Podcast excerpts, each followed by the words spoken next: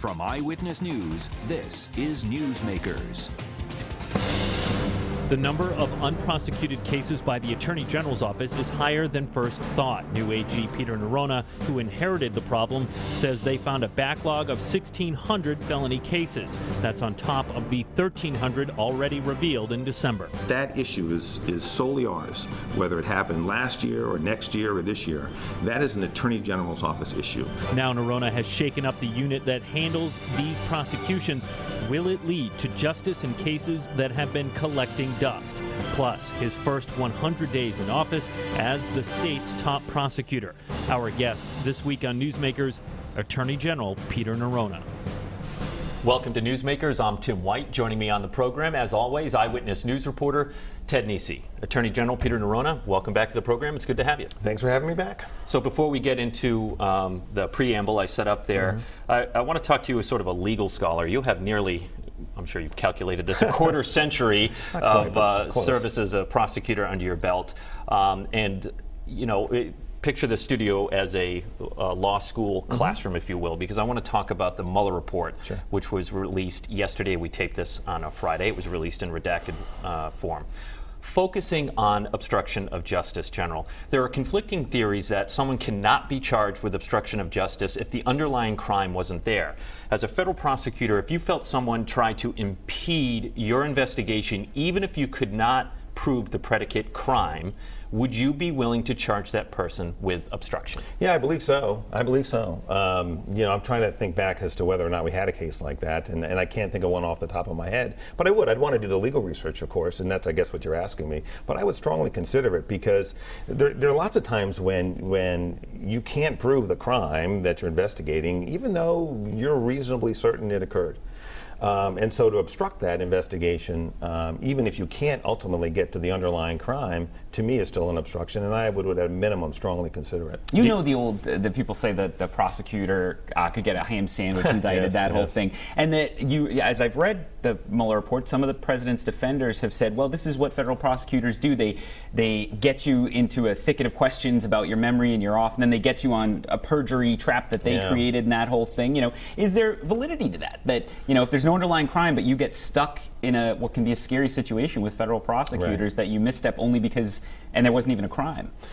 Yeah, well, well, again, I think I think part of the process is determining whether a crime was committed or not, and um, if you if you're sort of getting in the way of that investigation um, by, for example, uh, I'm investigating a public corruption case, and one of the targets is telling witnesses to lie to the grand jury. I may never, not ever, ever, be able to indict that case because I just don't have it. I don't have enough. I don't have enough corroborating evidence. But that doesn't mean that the target of the grand jury investigation, who's telling witnesses to lie to the grand jury, hasn't obstructed the grand jury process and shouldn't be brought to justice. So there's an instance, you know, again, we're just thinking off the top of my head here, where I would seriously consider bringing an obstruction charge. And I will say, in my experience, that prosecutors do not go into an investigation trying to trap people into a crime. I, I, can't recall an instance like that in my career. You know, knowing what I know about Bob Mueller and the people working on his team, some of whom I do know. Uh, Greg Andres, for example, is a terrific prosecutor. I don't think that's the case. I will say this, you, you know, more broadly about the report. I haven't read the whole thing yet, but the parts that I've read, the report to me reads like a case where the facts are laid out, but the closing argument hasn't been made. So as I read, I read the the uh, the report and its description of the facts. It seems to me that had the Mueller report wanted to argue a conclusion from those facts, it could have, but it didn't. And I don't and know why that tell that you? is. What does that well, tell you? That they didn't put a are they are they trying to urge Congress to address it? Potentially, Tim. I think that's one thing. Maybe they viewed it as, look, we can't do this because it's a sitting president, and I'm, I'm speculating here. Maybe that's the rationale. Uh, so they so they lay the facts out and they say to Congress, this is really your bailiwick. This is what you should be focused on. And here are the facts. Do with it what you will. So that, that's what struck me. Um, there's a lot of here are the facts. Um, but and look, the facts can go either way. You know, in certain places in that report, but as prosecutors, that happens all the time, right? You've got competing facts. That's what a trial is. And then you take the facts that you have and you argue a, to a conclusion. And you hope, if you're the prosecutor, assuming that you believe that, it, that that is justice, that the jury sees it your way. Attorney General uh, Bill Barr ha- has echoed some of the president's concerns about how this whole thing started in the first place and the possibility of illegal mm. spying by the government on U.S. citizens. Uh, you know what it takes to get a wiretap. Mm-hmm. You know what an invasion of privacy that is and a real disturbance of someone's civil liberties. Yeah. So the bar is very high yes. to do that sort of a thing. Mm-hmm. Are you concerned at all so far by what you know? No, and, if, and in fact, you know, in a sense, uh, I don't think the current Attorney General has really laid out why he believes that. And I think now that he said it, he should, mm. because it, it really undermines faith in a process that I think works very, very well. And, you know, in my experience working with the FBI for a long period of time, obviously there are actors uh, in any agency that aren't doing it the right way, but the institutions are in place to make sure that that doesn't happen. So I think it's incumbent on the Attorney General to make plain why he believes that. Well, let's turn to Rhode Island. And uh, the big headline of the week out of your office, uh, mm-hmm. and I want to get my numbers right on this, is, is these unprosecuted cases, yeah. felony cases, which is how mm-hmm. people are going to think of it at home. The your predecessor admitted he was on this show in December that he'd found or his team had found 1,300 cases, uh, felonies that had not been prosecuted yeah. over the years, some of which could not be because of the statute right. of limitations. Then you this week uh, mentioned a backlog of nearly 1,700 mm-hmm. cases, but some of those can be prosecuted, sure. is my understanding. But there's there's a lot there. On the ones that uh, weren't prosecuted and maybe could have been, and the statute of limitations over, I got to tell you, people that we've heard from all week are saying, heads should roll. This that seems right. really bad. Is, why do we have an attorney general if they're not making sure the cases that come in get either pro- a decision is made, you prosecute sure. or not, or whatever? Uh, you know, it, are, are, people being held accountable for this? Uh, that, that this happened. Yeah, look. So um, one of the things I did when I when I took over was to review well, not only when I took over during the transition to ask questions about the intake unit, and then when I took over to make sure that it was running the right way. So the intake unit being who gets the case correct, from the police. Right. So the intake unit is where these 4,000 cases come in, absent capital cases. Um, these are and, so again, yes. just capital cases, murder, rape, and those always go through to a the grand, grand jury, for an Correct. indictment or not, uh, no true bill. So Correct. Anyway, so these are cases that are charged by a prosecutor. So it's the same determination, probable cause that a crime was committed and this defendant committed it, but we're making the charge as opposed to a grand jury, really just to handle the volume. So during the transition, obviously there was an issue. The, the former attorney general recognized that um, and was was uh, and, and, and described that problem. I wanted to know. Uh, as I was going into office, what I needed to do to make sure that what had happened in that instance didn't happen again. So I was thinking about this during the transition, and when I started, uh, I put somebody in charge of that unit, Susan Urso, for whom I have incredible conf- in whom I have incredible confidence. I've worked with her for, for many years on the line. She's great, as well as another attorney in there that will do a great job. So, the, so to answer your question, yes, we had to change the way we were doing things, and Attorney General Kilmartin knew that and acknowledged that. So there are really two things that we're talking about here. One of the cases for are, are cases for which we don't have the information we need to go forward. Those are the cases principally that Attorney General was, uh, Kilmartin was talking about last fall. Those are cases for which the office did not have the information from the police departments that they needed. Now, I believe that it's incumbent on us as an office to get that information from police departments when we don't have it. It's a collaborative thing, but we've got to reach out and say, look, we don't have everything or we have nothing. The cases that I was talking about this week are different. They're different. The issue there is the unit wasn't staffed well enough to be able to handle the incoming cases and to move cases out of the system. So let me explain what I mean by that. There are cases that come in from the police department all the time. We have to analyze those cases to, again, ensure that there's probable cause to believe a crime was committed and this defendant committed it. Figure out what the right crime is, put it together in a package, draft out the information, which is the charging uh, document, unlike an indictment. Same idea, but, but different, and then get that case into the Superior Court system. The cases we were talking about today, those 1,697 cases, because I wanted them counted when I started, I wanted to know if I don't understand the scope of the problem, I don't know how to fix it those cases were not moving. It wasn't that they, the statute of limitations had expired. They weren't moving, and they weren't likely to move unless I increased staffing in there. And, and why do they need to move? Well, you've got the statute of limitations at the outside, but you have this six month problem. So once a case gets charged in the district court, which is the misdemeanor court, felonies get charged there first, but they can't stay there. We've got to get them charged within six months. If we don't, bail conditions go away, no contact orders, substance abuse counseling. Well, they could also be dismissed at a district court well, if the defense well, attorney files well, a motion. Well, that's what I'm talking about, right? So in six months, they, those those things stay in place if they're not dismissed, but they can be dismissed, and if they are, those bail conditions go away. So what concerned me about that pool of cases was cases over six months old, of which there were about 600 and some odd. There were about 500 cases that were three three to six months old, and there were another 500 round numbers that was zero to three. Now, you can make the argument that those zero to three cases are fine. Mm-hmm. You can make the argument that the three to six cases are fine. But what concerned me was that because of a lack of staffing, they weren't moving.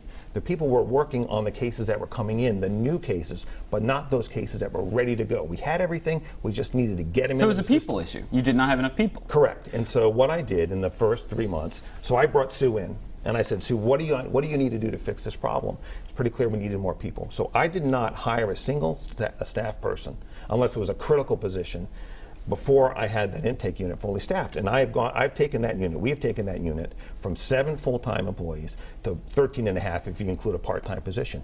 And that is getting the job done. And hard work in that unit, people coming in on weekends on a volunteer basis to put a dent in this backlog. I've got three people working that backlog full time, and then the rest of them are working on the new cases. And we're making a dent in it, we're keeping up, and I'm confident we got this thing straightened out. As Ted mentioned, we had uh, former Attorney General, who was then Attorney General Peter Kilmartin, on the show on December 7th. And I want to play a, a little sound for you. Um, as he was going out the door, we spent a lot of time on this topic. We led the show with it. Uh, we pressed him on how big at the time he thought this problem was, and we wanted to know a timeline. And here, here's what uh, Peter Kilmartin had to say. I want to get this done before I leave because I don't want that hanging out there that there was something that was done that was done wrong or improperly. And, and I want to get a handle on it. And if I have to come back to you on my last day in office and say, boy, that was worse than I thought it was, I'll do that. I'll take responsibility for the roles of our office. All right, General. Uh, so time has passed now. Mm-hmm. Should he take responsibility? Look, you know, here's the thing. I, the Attorney General was very candid and dealt with those 1,300 cases. He, he charged the ones that he could, or he had his people charge them. The ones that he couldn't, he acknowledged that he couldn't. I think he did the right thing there. The question for me was going forward, now that I'm there, and I got to tell you, there, there, there's a ton of work that goes through that unit. And to try to do that work with six or seven people is very difficult. Now, Look, I, can I stop you? Sure. I, yeah. Just because I know what people at home are thinking right yeah. now. They're, they're thinking you're protecting him. No, look, I'm not. Look, Peter Kilmartin doesn't need me to protect him. You know, we, we worked on cases together when I was U.S. Attorney. We did some good work together.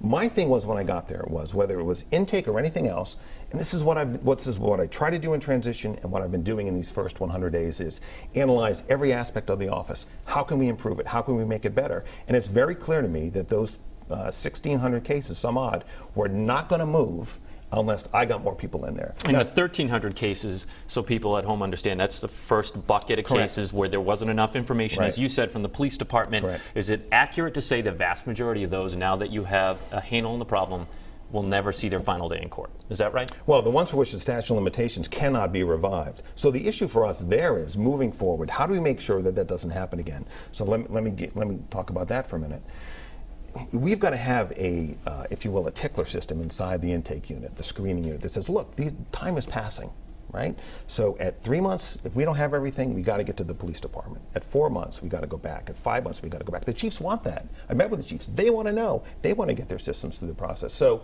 we're. Can't they be automated? Couldn't you have like a, a, a an alert go off on a case yeah, or something so, if it says it's still got an yeah, empty file? So, yeah. So we're working on automation. We're working on automation. But but I will tell you that I started to say this. It's a 237 person organization that's doing a lot of work. You know, I had a 50-person organization at the U.S. Attorney's Office. We charged 100 to 125 cases a year. This is a 237-person organization that's charging four to 6,000 right. cases a year. I've got 90. Bit some, of a different pace. Oh my God, 90, 90 lawyers. Okay, 90 lawyers in our criminal division. I had 15 in our. Um, 90 total. I have about 60 in the criminal division. I had 15 in the attorney's office. The volume is overwhelming. So that's no excuse. We can get this right. We're on the path to getting it right. I am confident we will not lose cases due to the statute of limitations unless there's a legitimate reason. Of the 1,600 of any case going forward, we should not lose a case due to the statute of limitations unless there's a reason. And here's the reason. And the Attorney General, the last Attorney General, mentioned this. And this is a legitimate answer in some instances.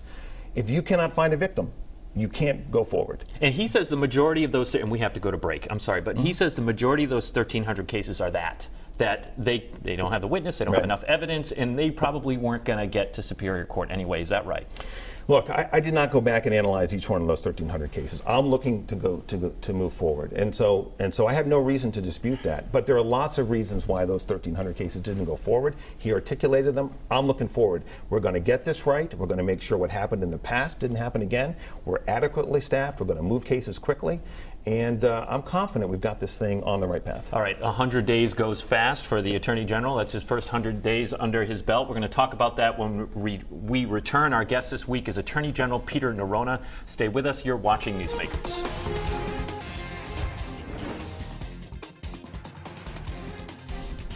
Welcome back to Newsmakers. I'm Tim White. To my left, eyewitness news reporter Ted Nesi. Our guest this week is Rhode Island Attorney General Peter Neronha. Ted?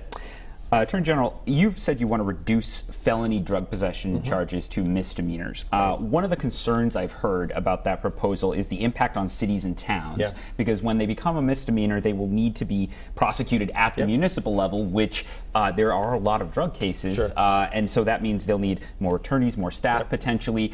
Uh, are you concerned about that? Are you concerned that cities and towns can't handle that shift, even if you think there's a policy rationale to make it a misdemeanor?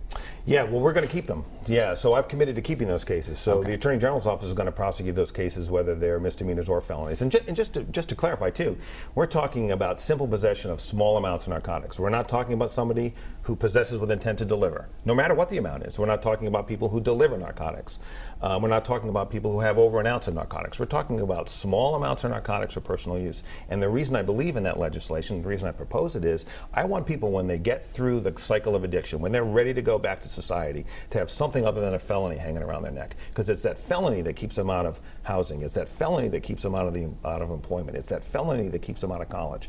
And I think people have the right to reset when they are possessing small amounts of narcotics for personal use. To me, that's a public health issue. It's not a law enforcement issue. So you point out that drug possession is a misdemeanor in Massachusetts when you announce this, mm-hmm. but n- there, not for heroin and fentanyl. Mm-hmm. Does your legislation make possession of these drugs a misdemeanor as well? Well, first of all, let me say that 20 other states also have similar laws, and, and they're and they're um, and they're a little bit different. So one of the things that we're talking about and have talked about as we've met with our partners around around uh, this legislation, particularly law enforcement, is is should we treat fentanyl and heroin uh, or, or, or Schedule One and Schedule Two drugs a little bit differently. So, in other words, should we should we draw a line somewhere between, and not to get too into the weeds too much, between zero or the smallest amount in one ounce, and make something say 10 grams or 14 grams, uh, make that uh, make that a felony. So we're still talking about that for those those more serious uh, drugs.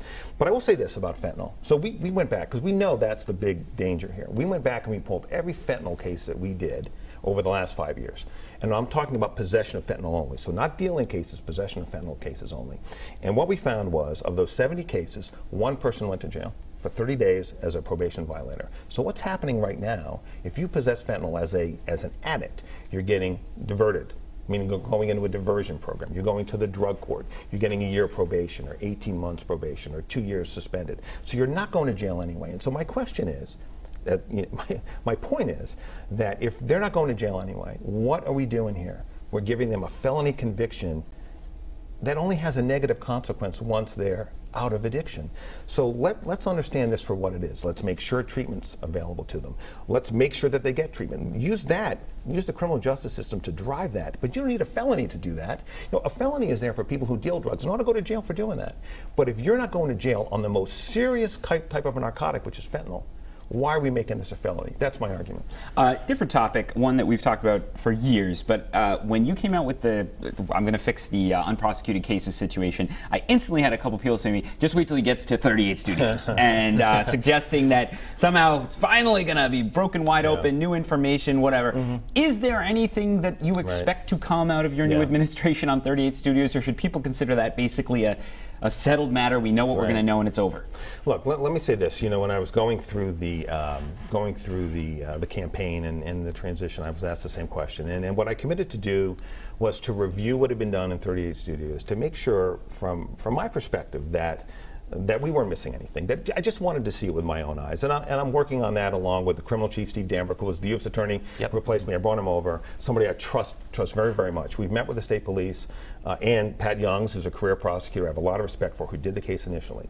So I'm not done with that review yet. But but let me just say this: uh, you asked me this before, And you- obviously, we looked at 38 studios when I was U.S. Attorney, and we did a lot of uh, public corruption cases after that. We did Ray Gallison, we did Speaker Fox, and every time one of those public corruption cases came up, and, and look, Gordon Fox was right in the middle of 38 studios. we know was. that, right? We asked ourselves, did we miss anything? Did Gordon Fox take a bribe?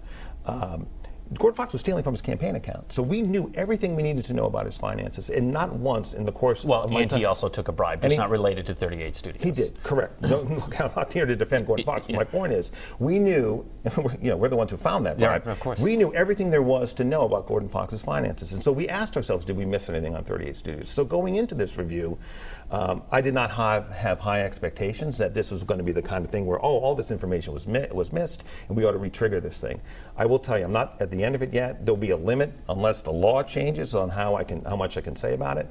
But you know, I would not. I, I'm not optimistic in this sense that um, that when that re- that when that review is completed, that there will be much to talk about. Let's put it that way. Are you going to withdraw from the grand jury case on the on the 38 Studios issue that is before the state supreme court? No, I am not, and let me explain why not. Because I believe Judge Gibney got it right under the law as the law exists today. That based on uh, the law, based on Rule Six, uh, Rule Six, and Rule 16 in, in particular, if you look at Judge Gibney's decision in the Superior Court, that's on appeal now to the Supreme Court, when she went through that, went through her decision, and I analyzed it during the course of the campaign, Judge Gibney, I believe, got it right on every issue, on every single issue, and nothing has changed that. That's why I put in my grand jury bill. I put in my grand jury bill to address exactly this problem. The grand jury bill that I'm talking about would allow the grand jury to return a report where there is no indictment, subject to due process protections for those identified in the report, uh, and subject to the approval of uh, the Superior Court presiding justice. How confident are you the General Assembly is going to pass that? I don't know. We're working hard to make that happen. I had Steve go up and testify on it because nobody knows more about grand jury than Steve Dambruch. He did a great job. I hope that we'll we'll convince the General Assembly to pass that. But look, I think it's I think it's important, and it's not for cases for, in which the public is interested. It's cases for which um, the public.